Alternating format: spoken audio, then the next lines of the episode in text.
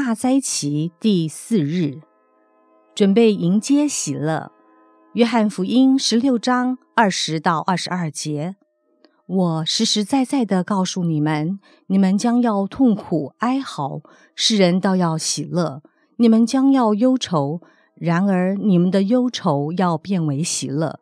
妇人生产的时候就忧愁，因为她的时候到了。既生了孩子，就不再纪念那苦楚，因为欢喜世上生了一个人。你们现在也是忧愁，但我要再见你们，你们的心就喜乐了。这喜乐也没有人能夺去。约翰福音二十章十九到二十节，那日就是七日的第一日晚上，门徒所在的地方因怕犹太人，门都关了。耶稣来站在当中，对他们说：“愿你们平安。”说了这话，就把手和乐旁指给他们看。门徒看见主，就喜乐了。对前途的担心与未知，使我们蒙受焦虑的攻击，金牌失去了许多快乐。人总是习惯性的往前看，又习惯性的往前面的负面的事情看。于是，许多人就习惯性的负面思想，就习惯性的悲观。为了掩盖这悲观的未来，人就想出了千万个方法来让自己快乐，为的是暂时的转移自己对于悲观宿命的注意力。在这样暂时的快乐里面，潜在的还是那个挥之不去的悲观。结果。即使是在看似快乐的情境之下，人还是没有办法尽情的享受。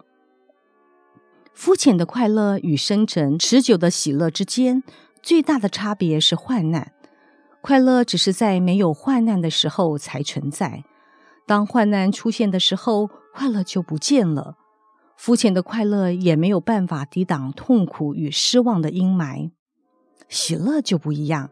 喜乐是从患难里面生出来的，因此可以抵挡哀伤的挑战。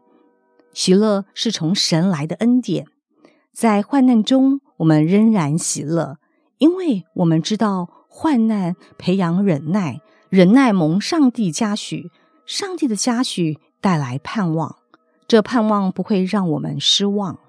我们为复活节的预备，就是预备迎接患难后的喜乐。患难是难熬的，死亡与损失是痛苦的，但是没有死亡就没有复活，没有死亡的痛苦就没有复活的喜乐。